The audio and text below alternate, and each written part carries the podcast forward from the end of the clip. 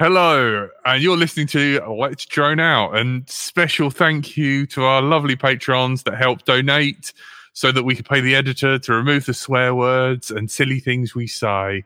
Massive thank you to Carlos Campos. Art Faulkner. Sam Dharma.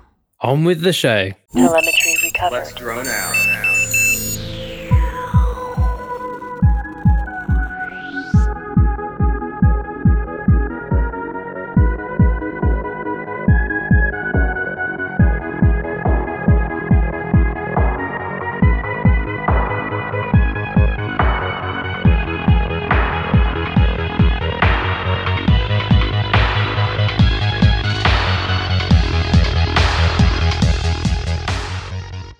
Hello, and welcome to Let's Drone Out, episode 430.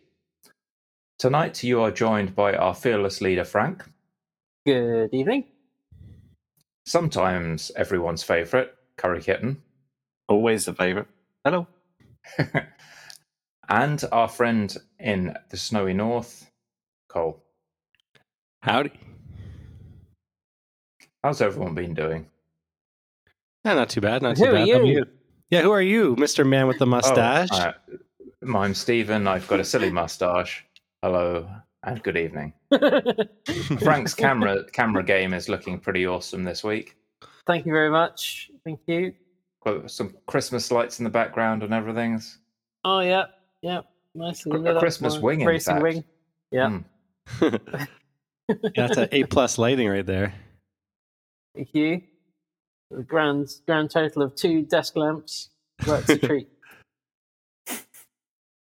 I'm gonna have to dig out my my strings of LEDs for Christmas and, and scatter them around over the guitars or something. See if I can improve exactly. Yeah, I'm, I'm sort of you know starting to break out the almost Christmas jumper. Uh, you know, because it's Are you it's not- graduating towards Christmas in your jumper game? Okay. Yeah, yeah, absolutely. So I had just sort of, you know, sort of a roll neck and then, you know, nice, nice patterny one, and then breaking out full on Christmas jumpers next week. Mm. Nice. So you don't like catch anyone's retinas unaware. exactly, exactly. I get told off if I get it, uh, you know, break them out too early. So Yeah. too many people with with birthdays who resent early Christmas stuff. So I think as long as you're in December, you're okay. It is tough if you've got a birthday in December. Oh no. My birthday's the day after Christmas. wow, yeah. I think I think one of my friends has their birthday like between Christmas and New Year. One of my old school friends, and uh, yeah, that's that's rough. Yeah, I've I've never had a birthday party really. Like I've had like one and I did it in the summer with all my friends and Mm. stuff. yeah. Like royalty. Yeah. Well, because think about it, like Christmas, the day after Christmas is kind of like family time. Maybe people go away. Maybe people are busy visiting family members and whatever. So, yeah, it was always, uh, well, it's always been kind of like, uh, all right, I'll see you guys at some point. But that's I'll all see you good. at my state birthday. Yeah, yeah. So, flying vehicles and such. Mm. What's everyone been up to? I I've flew been- a Whoop. oh, Jinx. Two contenders. I can let Frank go first. It's all right. You've, you've you've introduced yourself. You you, you were flying a whoop. I was flying a Whoop on Walksnail, and Mm. I had, I think, the best conditions I've had to fly it. I don't know what it was. I, I'll show you a quick clip from the video if you like. It. I was trying to figure out why this was um, better than the previous times I've been out flying. Uh, yeah, there it is.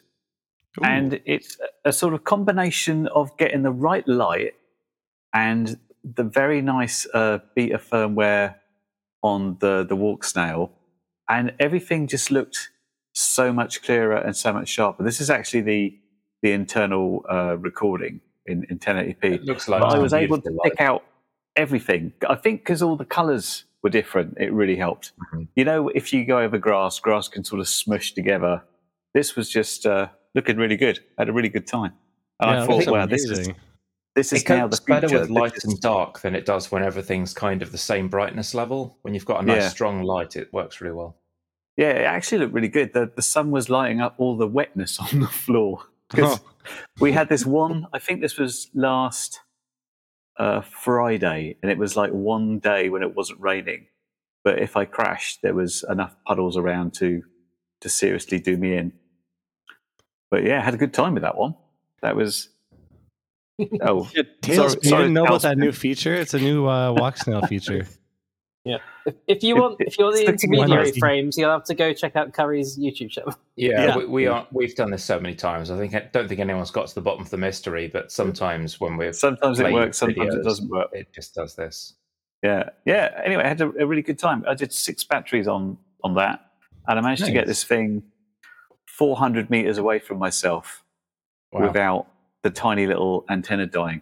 Oh, Although Oh, I did notice because normally I just put my ELRS power on 100 and I sort of see how it goes, and I put it on dynamic power, and it kept going up to like one watt. As soon as you get like a little bit out, it's like, oh, it's dropping a bit. I'm going to up the power to Yeah. one watt.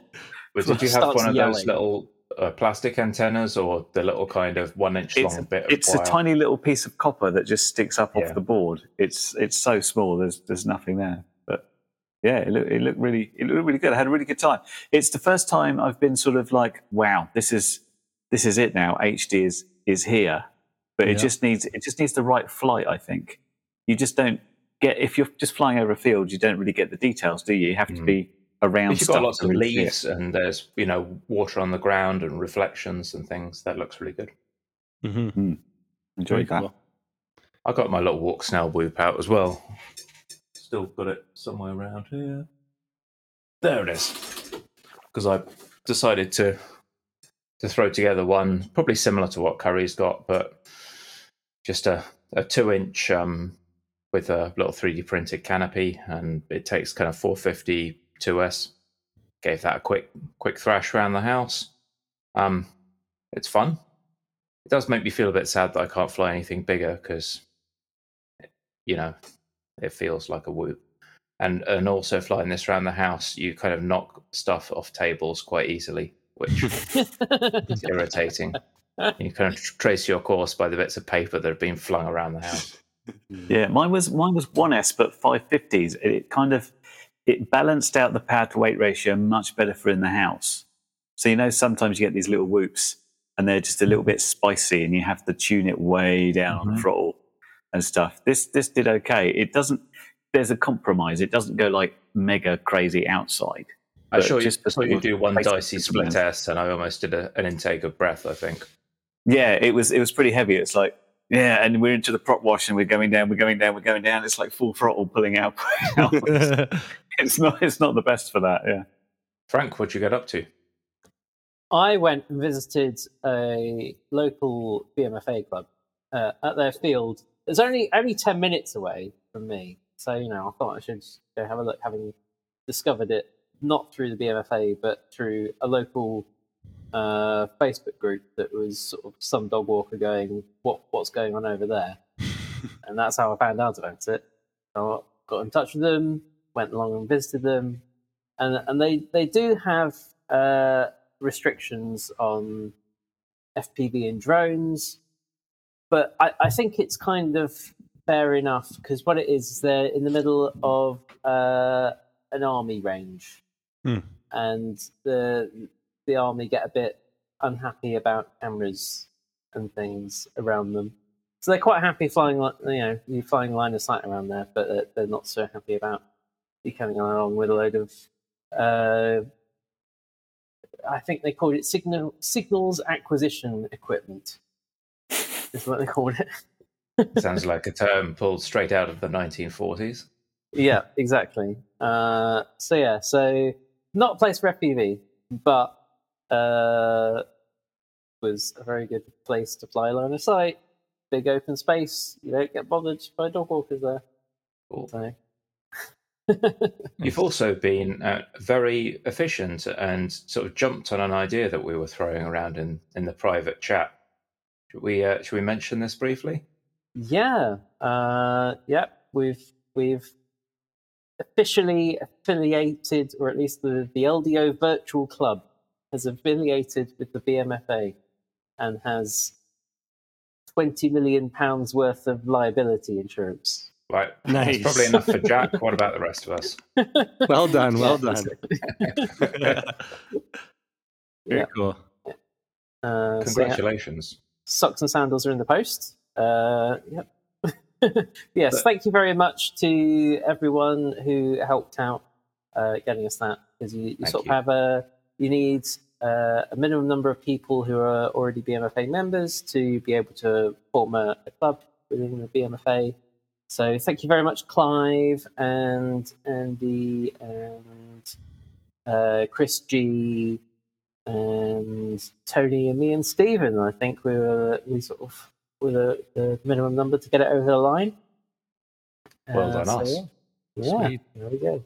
Very so cool. yeah, for those that, that missed the headline, we are now officially a BMFA flying club, which is hopefully going to make it easier to do some of the kind of official side of LDO, like figuring out how to monetize YouTube videos and all that awkward stuff that requires a bank account and things. And Not, not to have the weird tax Yeah. and uh, money laundering accusations from Yeah. PayPal. yeah, instead of like them thinking that we're some kind of tax scam, like we can be realized as the barely breaking even, long running institution that we are, more like a Mm. five-a-side football team than any sort of real enterprise. So that's what we're we're aiming to do there. And uh, in my official position as secretary and BMFA delegates, I'm interested to see what kind of extra information they feed out to clubs and how kind of clubs are involved with things, particularly. You know, uh, you know, clubs were mentioned uh, at the consultation recently, uh, and the you know, there's there's there's some things that the side of things that I get excited about and no one else does. Uh, you know, I might get some more information. It's another line of information, so I'm interested. Cool. Cool. I'll, I'll now try and do some work and help this along. Now, now we're a club, and see if I can. Is, is one of the side effects? Can we of the work. can we actually form the world's largest BFMA club if if our viewers join as well? I mean, there, there is a whole question there. It's like if we like form a large enough size, could we have a hostile takeover of the, the BMFA, at least the BMFA southern area? You know. Yeah, we could Uh, we could technically offer membership to patrons who could be a an LDO club member. Yeah. If that's something you'd be interested in, let us know. if, if anyone is interested in sticking it, I think, in fact, I think if anyone is a member it? of BMFA already, I think somewhere in the the portal where you kind of renew your membership and do all the stuff, I feel like there might already be a button somewhere if you say add to a club. I think you can request to join LDO. It's the LDO Virtual Club if you find the button. Uh, so have a look. If not, let me know. We'll work it out. Yeah, we thought it might be a neat uh, Patreon thing. We could have uh, like uh, club events and things. We'll, we'll see how it goes. There's there's all sorts of options. If people want things or have suggestions, please drop us a line. Pop up in Discord or uh, you know other channels on YouTube videos and things, and let us know. Um, John H would like to know who the club examiner will be. Uh, I think that's uh, possibly Andy RC. I think is a, is technically an examiner. Uh, so, he can examine me any day. you have to get in line after Jack. yeah. Yeah, true. First come, first serve. That's what he's been saying for a few years already. It's not happened. I was out flying uh, on the weekend Ooh. um, in like seven degree weather, uh, which was a little. You know, I was very bundled up. Let's just say that it was. Uh, it was Saturday. It was one of like the only sunny, sort of nice days in the last couple of weeks. Uh, some guys from uh, like a city, maybe an hour and a half from me, they came down, and uh, yeah, I flew a few packs. I didn't really go too crazy. I just kind of I just wanted to meet up with the guys and you know fly a little bit. But let me see if I can show this. Can you guys see that? Yeah. Cool. We've only seen one frame, so we don't know how it's playing. Oh, a lot better than before. Ooh. The gods are smiling on you. Yeah, all the leaves are gone now, sadly, but That means you're doing brave mode traditional flying, where you can't see any of the scraggle until you look at your GoPro footage afterwards. Yeah, especially with analog. Yep. so yeah, it was just like a it was just a chill cruise. Like I wasn't I wasn't really pushing it and you know, I just honestly I- I'm kind of preparing for being in Taiwan, so this is almost just like test flights. Okay, my quads still work. Like, you know, everything's still in working order. Um, so yeah, not like I said, nothing too crazy, but it was still nice to be able to get out and just just fly a bit. I haven't actually, I don't think I've flown prior to this for about a month, just because of how bad the weather's been. So it's uh, So, how is the uh, the seven inch build going? And have you tried out your GPS yet to try out uh, rescue mode and stuff? No, so uh, my seven inch build is it's a prolonged process at the moment. Um, yeah, so oh, oh, let me close this off here. Um, well, actually, I'll grab it. I'll show you. I noticed when he was flying around there, they actually put yellow tags on the power lines. That's uh, that's a helpful move. Or telephone lines. It's very Well- FPV friendly of them, isn't it? Yeah. You know what it is? That area is. It was like an old like psych hospital or psych crazy kind of like compound. There was like a bunch of different buildings, and they just demoed a bunch of it, and now that's our one of our flying spots. Ah. Except all the all the people with the big JCBs and things like don't pull down all the power lines. please. Yeah, yeah. But like there's actually um where we were flying right there, not too far over, there's like a burnt down building where it's got all these crazy gaps and stuff, which I flew in the one day, but I wasn't really willing to sacrifice any drones that day. But um, so yeah, I don't, there hasn't been much uh, as far as a seven inch drone. Uh, not a lot of um, improve or you know updates yet. I do have all my 3D prints though, so I've got uh, GPS mount, barred pole with a SMA uh, there, little camera mount thing on the front, uh, crossfire on the front there, a couple little pads and whatnot. But I'm actually, you know, what's really nice is that it's Black Friday sales right now. So I'm going to be buying uh, T Motor 55 amp ESC and um, what else was I going to buy? Uh, shoot, there was something else that, that is very important to my build.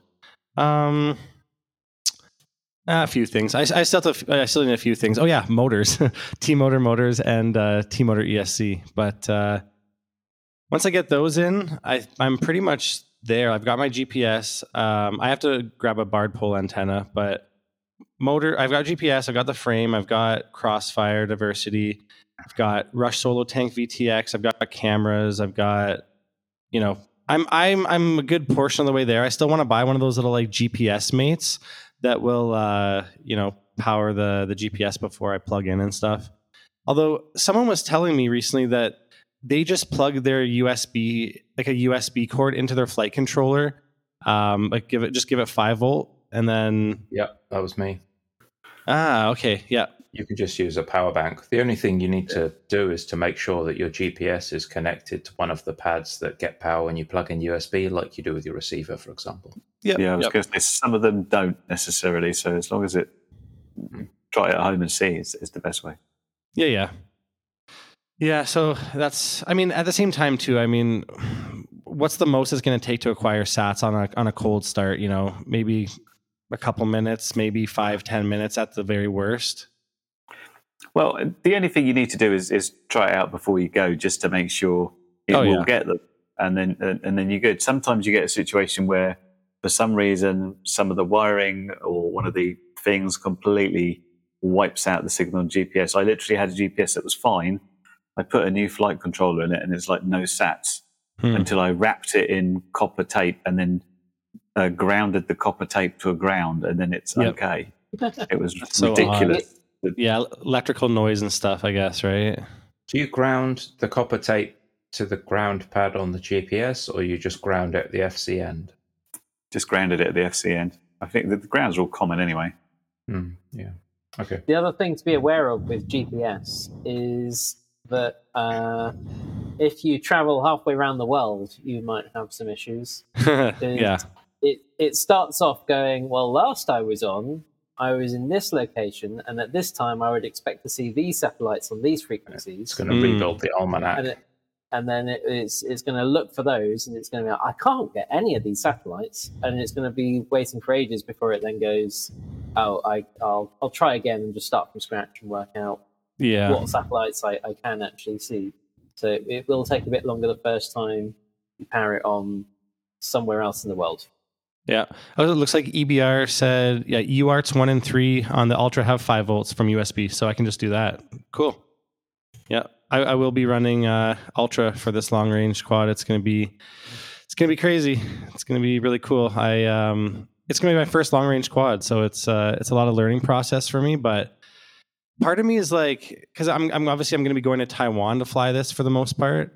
Um, I, I feel like I'm gonna like acquire most of the parts, but I might even get some of the parts while I'm in Taiwan and just finish the build out there. So I don't know if I'm gonna do much like using the GPS here in Canada. Like, um, yeah, I don't know. I, I still have to decide, and obviously I still have lots of testing to do before I even really send it out. So it's uh, it'll be a process, but yeah, I'm really looking forward to it. Have you managed to speak to your local long range experts? Local-ish. I have, I have, yes, actually. So, um, in in sort of recent weeks or maybe months, I guess, maybe going on now. Um, oh, my computer is almost dead, zero percent. But it's Oh, save the day. I've got- yes. I got distracted by talk of copper tape, thinking I could use some of that. Yeah, yeah. Just a bit down rabbit hole. But yeah, yeah. So I recently connected with uh, a guy named Marcel off Axis, and uh, he he actually he's uh, like a, a pretty long-standing LDO listener. Um, but he's a Canadian dude from the West Coast. Well, he lives in the West Coast. He's actually from my neck of the woods in Ontario. But uh, yeah, he's. I mean, I like almost like praise him as like a long-range god. Him and like Falcon Rad, they're like, I, you know, they are my masters or like you know like i look up to them as you know something that you know people that are doing what i would want to do. So uh, it's just really cool that i've been able to connect with them and just get little tips and tricks and stuff. Um, yeah if you go on youtube you search in obviously falcon rad. If you don't know who that is you're probably living under a rock if, if you've looked up long range. Um, but then off axis uh, which is marcel he runs um, he has his own his own show on YouTube as well on Tuesday nights uh, Canadian time, and it's uh, it's called FPV Your World. Um, but yeah, these guys are they're doing some really cool stuff long range wise. So yeah, it's it's really cool to to sort of learn a bit from them. Yeah, I think Falconrad was uh, the guy who collaborated with Chris Rosser on the, the first frame he did. It's called the, the Mm. Falcon 7. hmm Yep. Well, yeah, the um the Falcon 7 was maybe what from a year or two ago, I think, or something, and then he's moved on to the Rad Lion, which is what this uh, this frame actually is, is the Falcon Rad Rad Lion uh, seven inch. Um, it's an earlier version. I think there's like some revisions that have been done, some like thicker arms and whatnot now. But yeah, he's he's done a few. Uh, he's got a few a few frames out now. Yeah. What's yours? Uh, that's called the Rad Lion. So, Oh, yeah. um, yeah, it's a it's it's really cool because it, it's really perfect for like a 6S 2P setup where obviously I don't have the top plate right now, but you know you run a, a li- big line on the top, line on the bottom, and um, and then How big are you going to go? as far as like um, Battery the capacity, Hmm. uh, I was looking at these like 4,000 milliamp hour ones, um, and just like big old chunkers, right? Like I'm looking, you know, It's S or 4S, right? I'll do I'll do 6S. Yeah, like um, I feel like if I'm if I'm gonna do it, I may as well just like I don't know, do it good or do it a way that you know is kind of proven. I guess I don't want to sort of everyone does like 6S packs for long range, really. yeah yeah, and in that in the two P sort of um, you know configuration, it, it's I guess it, it's less strain on on the packs, especially because it's lithium ions. Um, you don't want to strain them too hard, I guess, right? Because they're they don't have crazy Mhm. uh, C rating, I guess the term maybe. Um, I guess if you get a bad sell on just a 6S 1P pack, it's pretty trivial to say, oh, yeah, it's that that battery right there and just yoink it out. Whereas a 2P, you're like, it's one of these, one of these is not happy. Yeah. It- Yeah. it- it's interesting to think about uh, two of them though. They're pretty heavy, and I'm interested Yeah. to know what what are the gains you get in time versus the loss you get in weight. Because I think one pack They're about 400 grams. maybe each. about 20 minutes is, is, Yep. is what I figured on my one. I haven't tried two, Yeah. but I would imagine it, it's not it's not going to be this linear graph, say oh twice as long, because obviously you're, you're going to be pulling much more weight. But Yeah. maybe like uh, half an hour of flight is is, is pretty good. That Oh, get yeah. you a long way out. Yeah. Totally. Means you've got a bit of headroom with the current as well, haven't you? If you go to Mm. 2P. Yeah. Exactly. Yeah, yeah, yeah. So I mean, from what I my what I've gathered and from what I've sort of picked up, just a little bit of knowledge here and there, it's like, you know, by having six S two P um, configuration, it's like if you only had one pack, all the amps that you're drawing from your throttle or from your motors, whatever, um, or, or ESC, whatever you want to say, is like it's all relying on that one battery. Whereas if you have two, it like it's kind of spread out. Instead of you pulling, say, 20 amps off one pack, you're pulling kind of like 10 off each. Yeah. So it sort of spreads it a little more. It's a little more forgiving on the um, on the lithium ion side of things. And and again, I could be totally wrong. Like this is new territory for me. So If it's um, what everyone else is doing, right? yeah, That's But- probably- yeah, it's it's, uh, it's interesting. Um, it's it's interesting to learn at least. You know, it's it's not. Uh, oh yeah, Alexander Fedorov said, yeah, you can pull two times more current. Yeah, Mhm. so yeah, it's uh, it, it's gonna definitely gonna be a chunker though. Like two, think about it, like two four thousand mah Li ions is gonna be about eight hundred grams or so just on their own. I'm also gonna put like a, a HD cam on there, so that's already like a thousand grams just in batteries and and and, and HD What do you cam. reckon? But About a kilo and a half all told once you're up in the air? uh, I would say I don't think I don't think it'd be that much. It might be like I mean the the frame can't weigh that much. The analog VTXs don't weigh The that motors, much. If you go Yeah, in the motors- yeah. they can be like 50 grams a motor, some of those. Yeah, ones. it's probably getting close to like fifteen hundred grams. I bet. Yeah, or, or more. Who knows? I don't know. I don't actually know quite yet. So, um, As long as it the- fits in the suitcase. Well, as see that's that's why I was like partially like okay, you know what? Maybe I'll like do the build when I'm over there, so that way it's not like fully put together. Um, I, I should be able to you know build it in a day or two, sort of thing. If I put a couple hours in here, a couple hours there, um, and uh, yeah, I don't know. We'll see. It's a it's a you know project in the making right now. So, hmm but Oh, probably shipping. If you're traveling, then having two 1P packs makes sense because some airlines restrict the individual capacity for a single batteries, but you can have Mm. like 20 batteries. Yeah, well, and that was the other thing too. I'm like, do I? I'd almost rather only travel one. Like, I'm going to be traveling there with a bunch of lipos, but I'm like, okay, do I want a bunch of lipos and some big chunky Li ions? I'm like thinking maybe I'll just buy the Li ions when I'm over there, um, and then just do like a one trip back. I don't know. I, I If you can be I'm- sure that you're going to be able to get them. yeah. I mean, I'm in. It'll be Taiwan. I feel like you could. You know, I feel like you could probably get some batteries out there. You- Just you hold up a picture. Can you make this for me? get Yeah, we'll get it straight up. Yeah. Well, and I, I know I know a shop owner out there in a, in the city of Tainan. Um, I connected with a shop owner out there when I was there last year. Uh, there's a, a place called it's called Shengda, but it sta- it means uh, big fly essentially or fly big. Um, and this shop owner is super cool. Like he put me onto a bunch of spots when I was flying there. He's I, anytime I ask him a question, I have to Google Translate everything, but he's like. Yeah, no problem, my guy. I can help you out. Like he, he's a super cool guy, and it's it's nice that I have. A, I actually have a bit of a Taiwan FPV community when I go out there, so it's pretty sweet. nice. Yeah, nice. This episode was recorded in front of a live online audience, downloaded and edited to make sense when it's played audio only, censored to please the iTunes people, hosted on the internet, forwarded through to your podcast provider, downloaded, playing on your device, and is now playing in your ears, all thanks to our Patreons. Consider joining them and you'll also get other online benefits. Find out more at patreon.com forward slash let's drone out. And well, so one thing I was actually going to maybe ask you guys if you if you can chime in because I'm I'm I'm getting a bunch of people's opinions on it just to sort of you know hear what people think. So for seven inch drone, I'm toying with 1300 kV, 1500 kV.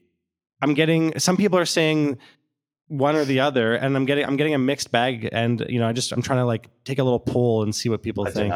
Like I, I ran thirteen hundred. I've got twelve fifty on there at the moment. I'm not running lithium, so I've got slightly higher pack voltage than you do. Because you know I'm I'm only dropping down to like maybe three point six volts per cell before I land it. Hmm. So on my on my 6S, obviously I'm not really going below 20 volts, whereas on a 6S, you you might be hitting 18 volts. So your blade speed's going to be a bit lower, but yeah, the, the 1300s and 1250s seemed seemed pretty good. It just depends how much absolute thrust you need, I guess. And Curry was saying he's got like 1800 kV on one of his. Uh, yeah, on one of them, although I wouldn't call that the long ranger, but yeah, on on the the Chimera, which is kind of cursed. It started on 1300s. The replacement that I got, uh, 1250s, I think the same one as you, Stephen, I've, I've got now, uh, which seems th- it's right for cruising. And I didn't have any problem. I mean, to be fair, I only got down to like three volts, well, not even three volts per cell before it decided to just crash on its own Hmm. for reasons like the motor's burnt out. But other other than that, it, it seemed fine because it did. I was expecting it to take a lot more throttle to get in the air, but it was still happily cruising at like twenty five percent throttle with a single four thousand milliamp hour Li ion. Although I Hmm. didn't have HD camera on, Yeah, so yeah. I don't. I don't think it's going to be too much more. It's hard to say, isn't it? It's, it it'd be an interesting experiment for me. Once I get this thing rebuilt, it'd be an interesting thing just to whip out a parallel cable and stick two of those batteries on because I've got a connector at the bottom and the top, so I can easily Yep. make that pack up. Just just to see like what are the gains and and what is the what is the compromise, which is probably don't do any big dives and expect to be able to easily yeah. pull out of it like it's a five inch. Nice, nice gradual coming down slowly. nice wow. little curve. Yeah. See, that's uh that's one thing that is, I mean, is going to be a big learning curve for me is coming from like I've only ever flown five inch quads. So, I mean, other than you know Mavics and whatever, uh, which is a different thing, but yeah, I'm gonna have to really lear- relearn throttle again, basically, or like throttle position. I guess it'll be slightly different. So Caroline Tyler was saying uh, each of her packs with uh, Molicel 21700, that's the Molicel P45B, which are good for 35 amp burst each. They're weighing 454 grams a pound, I guess. Yeah. Um, and come in at 97 watt hour. So it's a, there's a limit Oh. typically of 100 watt hour per battery that you can take onto an airline.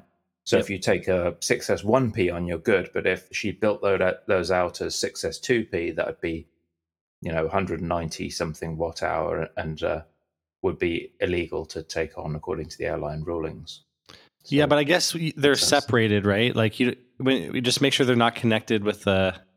Yeah, if, if then if you've got just a whole bun- bunch of loose cells, that's okay. But then you're going to be up against the fact that you can only take 20 batteries on hmm. some airlines, and a BA is less, I think.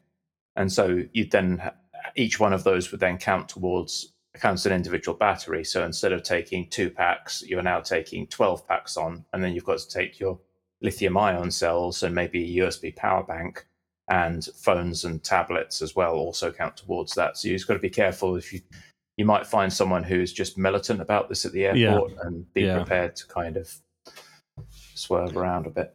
Well, I mean, I only have like eight lipos for my five inch, and um, you know, if even if I do bring, I, I don't think I can really, I can't justify buying more than two of these Li ions. Like they're already like a hundred bucks a piece. So like, you know, I, if I have ten batteries, that that should be okay. Yeah, it should be cool. I was just saying, don't buy the individual like twenty-one seven hundred cells and Oh, take yeah, them yeah. on to, to solder them up the other end because then No, no. someone might be like, "There's too many."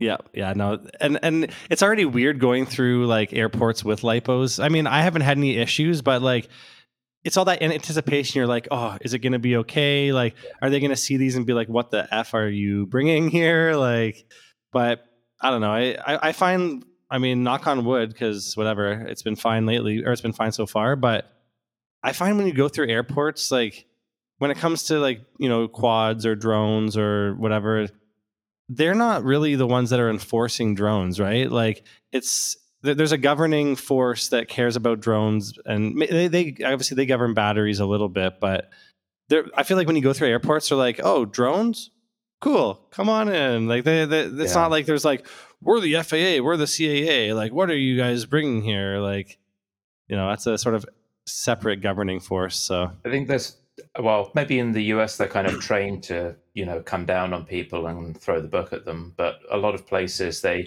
either open the bag up and then get very serious and take everything out and stare at it as if to say, "Oh, well, I better wave this around to make it look like I'm studying it," and then put Yeah. it back. or they just open it and go, "Ugh." yeah. Oh, Next another guy. Another guy with some weird batteries. All right, go on. Off you go.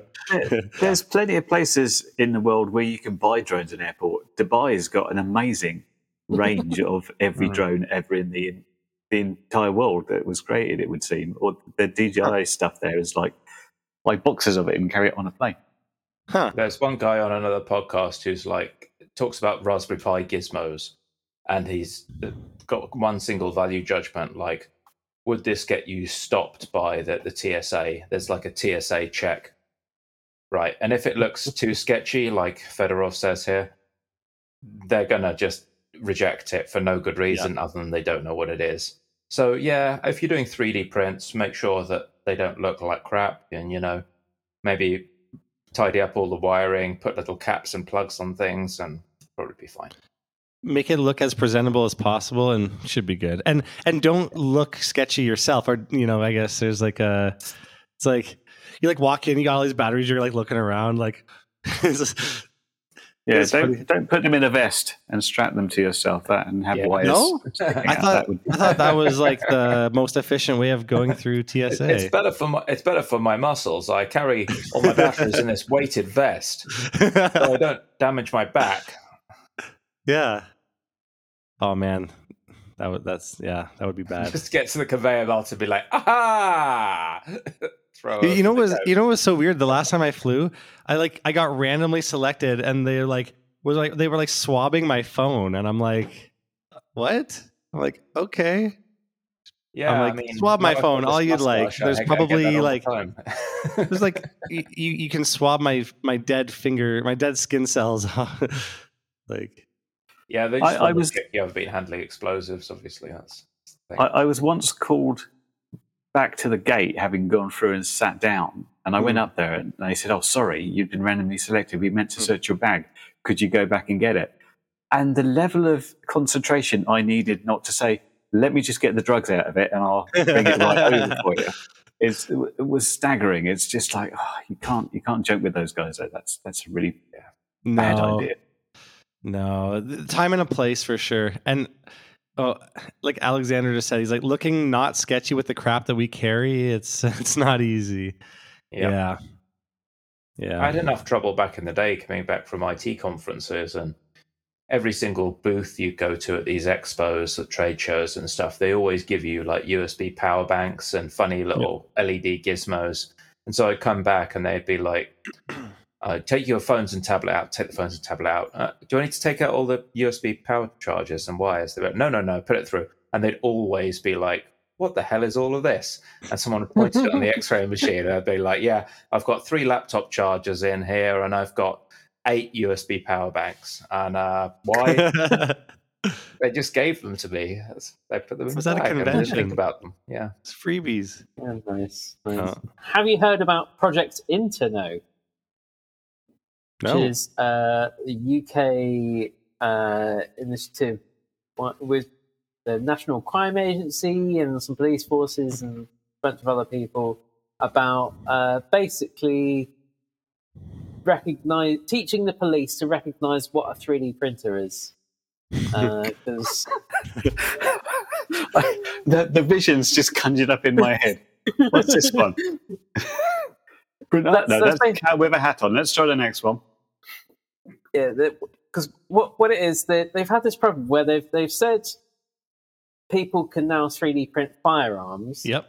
and then they've realized that Nerf guns exist, and there's it turns out that you actually have to sort of teach some people the differences between like firearms and toys, and Yeah. these people are So don't tell me the police have started rounding up these kids with Nerf guns because they decided these were really printed firearms. I, I think it sounds like that that was, if not an actual problem, definitely a concern. Uh, so Jesus. yeah, they've they've had to sort of actually connect some people.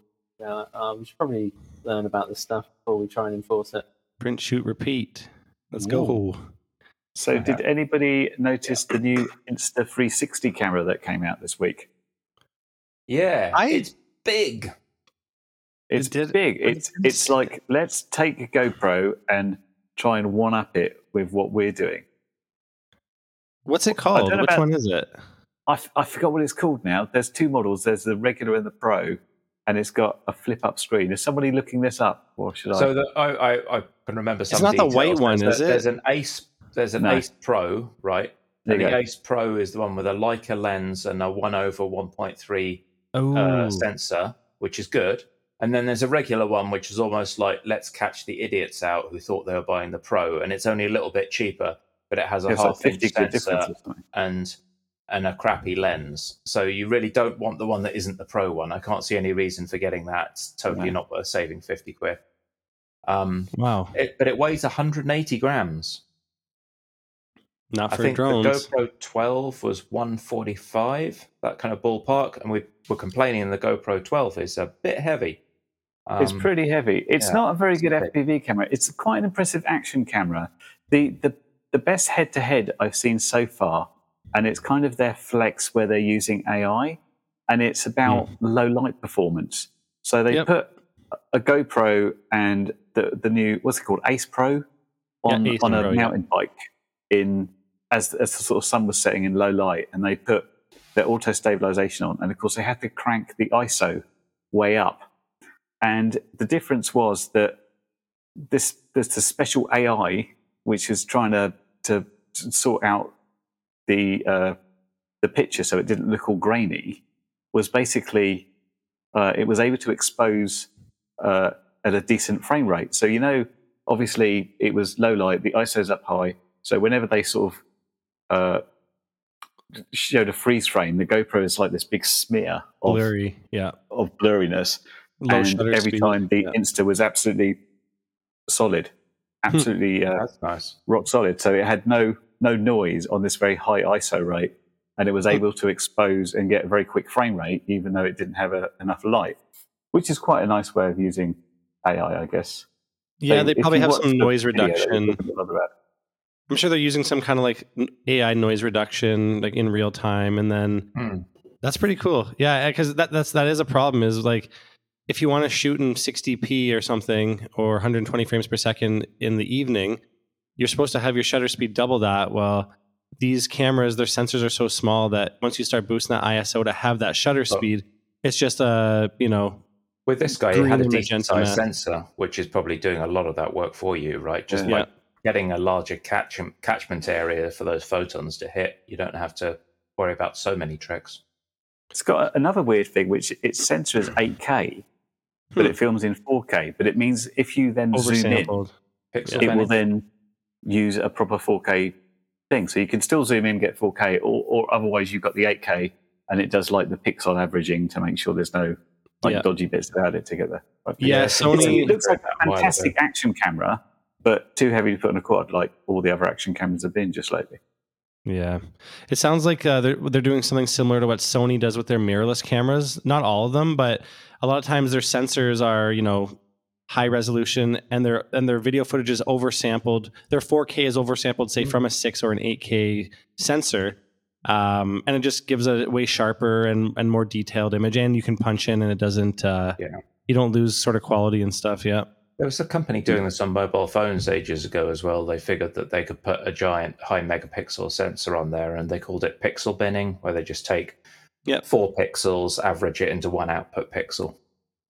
Um, I'm guessing. I think that's probably Sony Xperia. Maybe could be. maybe. Yeah. I noticed Sony- they've got a flip yeah. out screen as well, which looks really cool if you're using it like a regular camera. I imagine if you're a videographer, that would be incredible. because you can have one really good screen instead of paying for two screens and only ever using one of them at a time. So you, you know, put put all the money in the screen you're going to be using all the time. But for an FPV camera, that it just seems like a bad idea. It's going to Yeah. It seemed like a weird idea for an action camera as well, because whenever you talk about action camera, it's like, well, it might get smashed on the ground, Yeah. and having a screen flipped out seems like, oh, oh, that's going to just snap it off. But you see yeah. a lot Yeah. of people increasing, increasingly using these action cameras for vlogging. Oh yeah. And I think for, for vlogging, that's exactly what you want. If, if you don't want to go to the trouble of buying a, a proper camera for, for your vlogging, you just want something that's compact, USB charging, go anywhere. You get this, you don't put it on a mounted bike, you probably put it on the end of a stick and walk around town talking to the camera or whatever. Well, you know what? I will say the uh, GoPro screens are actually they're actually pretty durable. Um, you know, I don't know. I I've I have seen someone intentionally smash the back of their GoPro, and it was it it did not uh, it did not break very easily. Let's just say that. Why, why did they smash it? A weird thing to do. Uh, I don't know something about uh, GoPro subscription. I don't know. I I couldn't tell you. I don't really know much about that information. It definitely wasn't uh, flying. That's the important thing. That No the reason why the camera broke wasn't related to flying. It, it was uh, rigors Never. of normal warranty approved usage. Exactly. Next topic.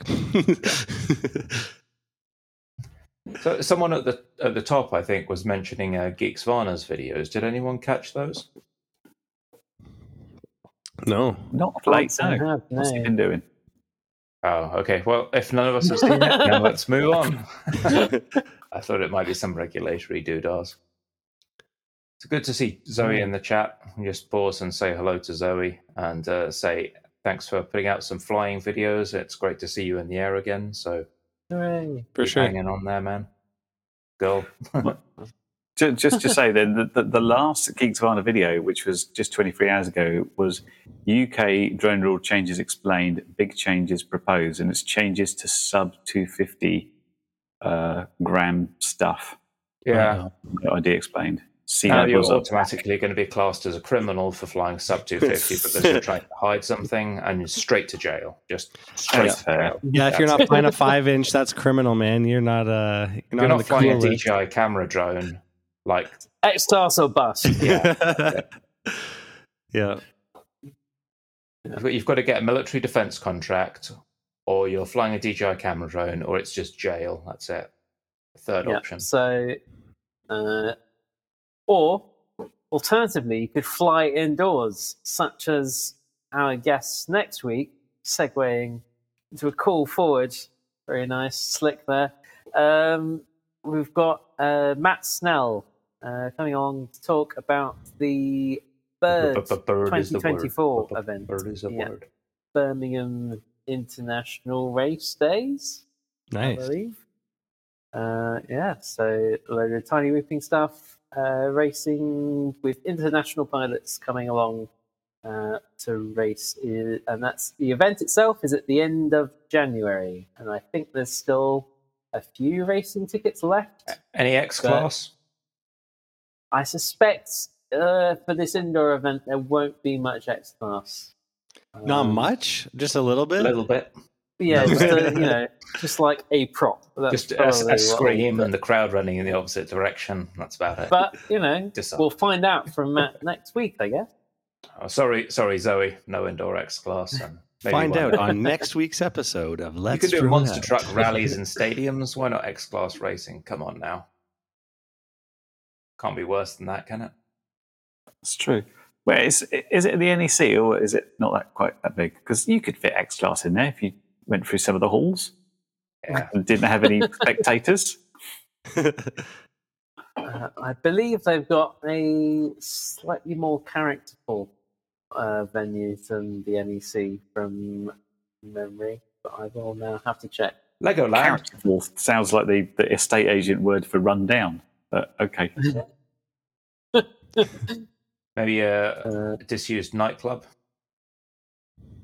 That's really what you want to be Mm. doing. You're racing around, isn't it? Something that's festooned in neon lights and flashy, flashy things.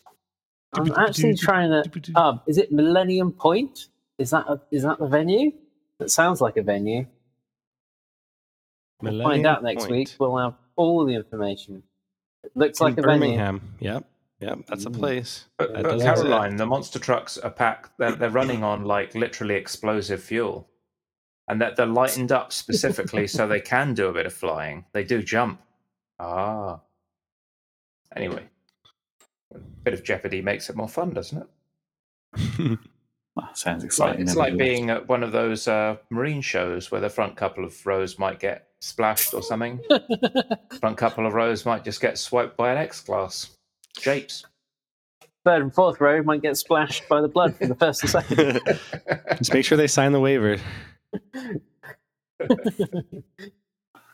That sounds fair. I It feel ain't I, it's falling with style. I feel what you need is a couple of deserted shopping malls. That would that would seem like a great place to do some Hmm. some races. Oh man, I think I think some have been used in the past, haven't they?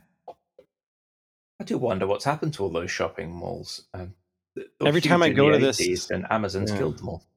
Well, there's a mall that's not too far from me, and every time I go in there, I'm like, I want to fly my drone in here. There's like three levels to it. There's like there's like openings that go down to the next level. Well, It's maybe like- when you bring an X class and you can do it responsibly, they'll let you. yeah. or maybe I just have to build a tiny little whoop and just pull a Botgrinder. Grill whoop it. Yeah, that would be pretty fun, and it's pretty harmless. Like, I I don't like the the worst that's gonna happen is they're gonna say you got to get the heck out of here. I you, feel could, like you could do pretty good things with just a little like 85 mil whoop or 75 Oh, mil yeah. with digital video these days. So uh, it's good fun. man. If you get the footage like Curry was getting, then Yeah. Oh yeah, I- true. Yeah, with Well, walk so I feel yeah. slightly yeah. wrong for saying it. it. It's like, yeah, you can't do any damage with these little whoops until someone's like, "What's that?"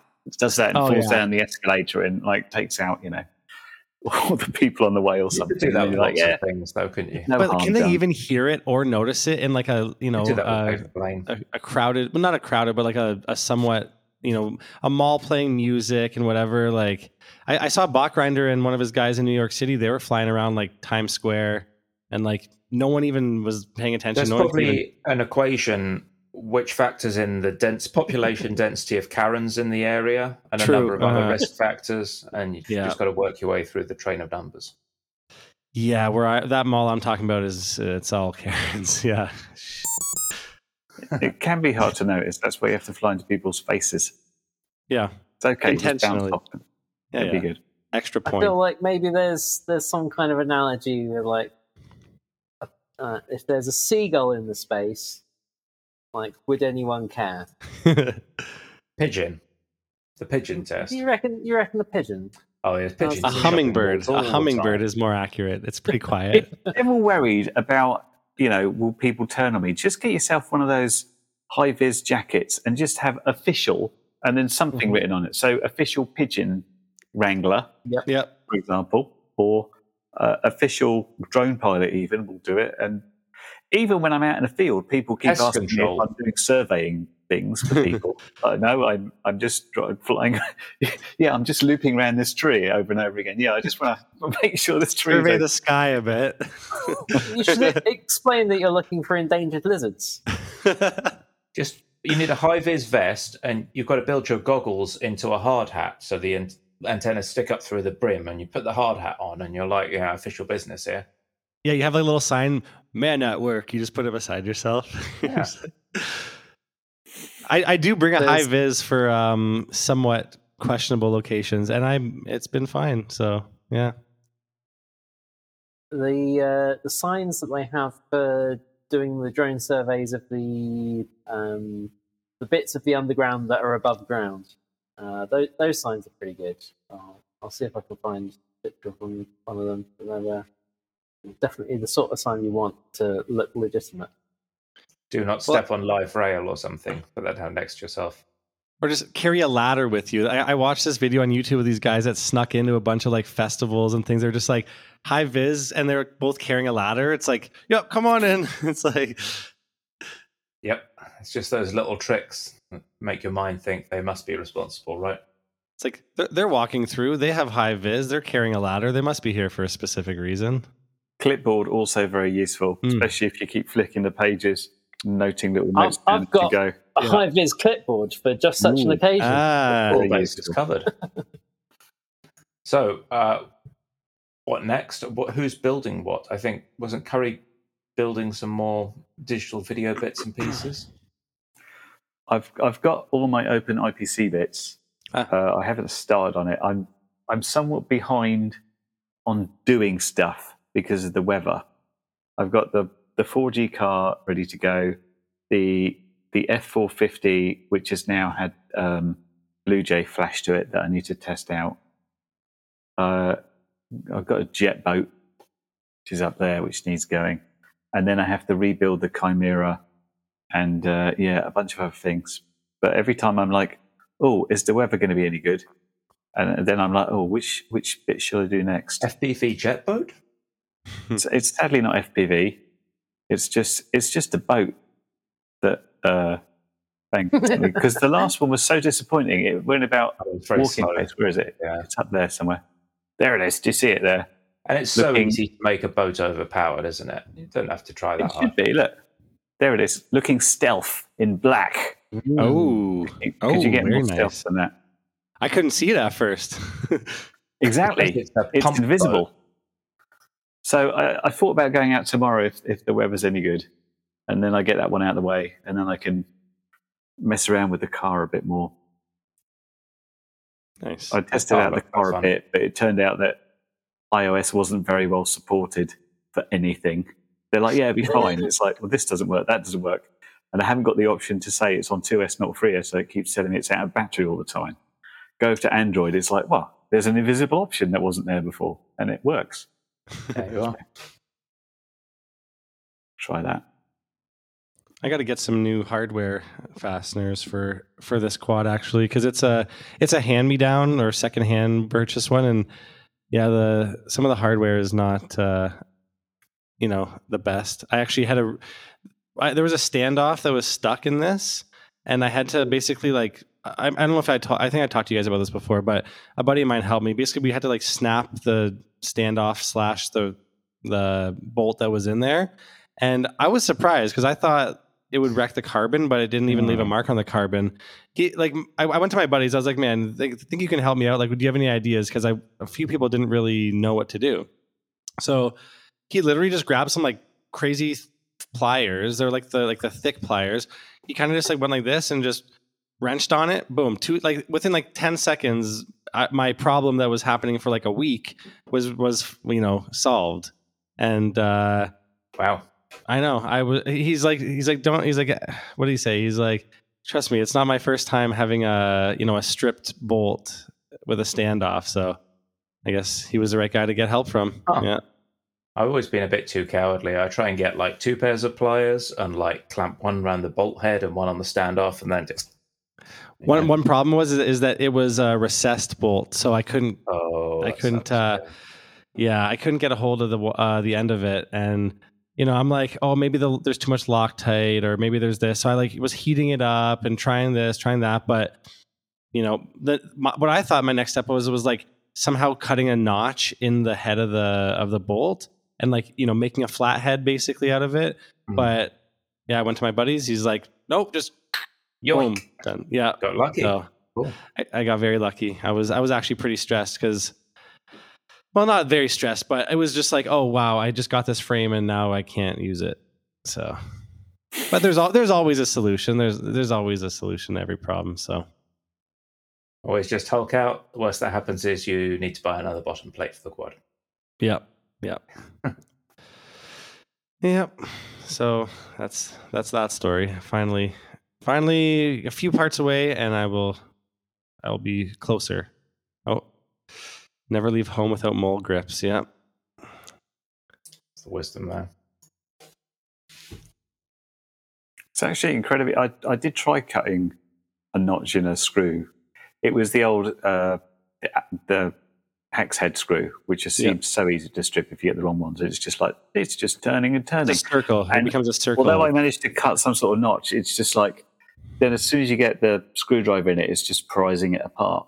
What I ended Ah. up doing is just getting like a T driver, which was too big for it, slamming it in there because it was so soft. And I'm like, yeah, it's coming out now. yeah, yeah.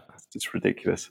Yeah, so I, I'm I just now I know like okay, get good quality hardware, like y- use good quality hardware that's hard.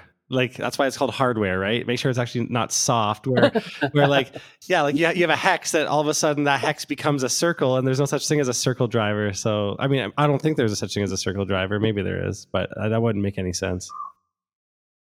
Yeah, always get those like high tensile strength bolts and not the cheese ones, and be like Yeah. super careful with aluminium hardware. It's, uh, Yeah, it's a disaster waiting to happen. for sure. Like I, I You're saying you don't recommend buying cheeseware? Do not, Not- buy aluminium cheeseware, even if you're saving half a gram on your precious all up weight. Yeah, yeah, literally like just use steel. It's harder. It's a lot harder than than aluminum or aluminum as you guys say. I've I've had somewhere uh, those bolts. I've just gone to undo them, and the head is just detached from the thread of the bolt, and the head comes off on the driver, and the bolt is still in the quad. It's Ah. not a good look. No. Not very cool. On that note, we've just rolled the credits, and I think that was another episode of Let's Drone Out, episode 430. Uh, we've got some some guests next week that we should probably mention. Uh, I think that we're going to be talking to to Bird. We do we call that out earlier, and then I'll just do a quick rundown of because I don't think many of our audience are aware of what we might have in the offing. So we've got Bird is the word. Um, and we've got some more digital HD systems coming up in a couple of weeks as well. Bit of a surprise where we're going to have a few interesting bits and pieces to talk about. So Nice. we shall catch you then. Thank you for joining us. This week you have been joined by our fearless leader, Frank, Bye. everyone's favourite CurryKitten, Goodbye. the man with the giant seven inch frame, Koel, See ya. and myself, Stephen.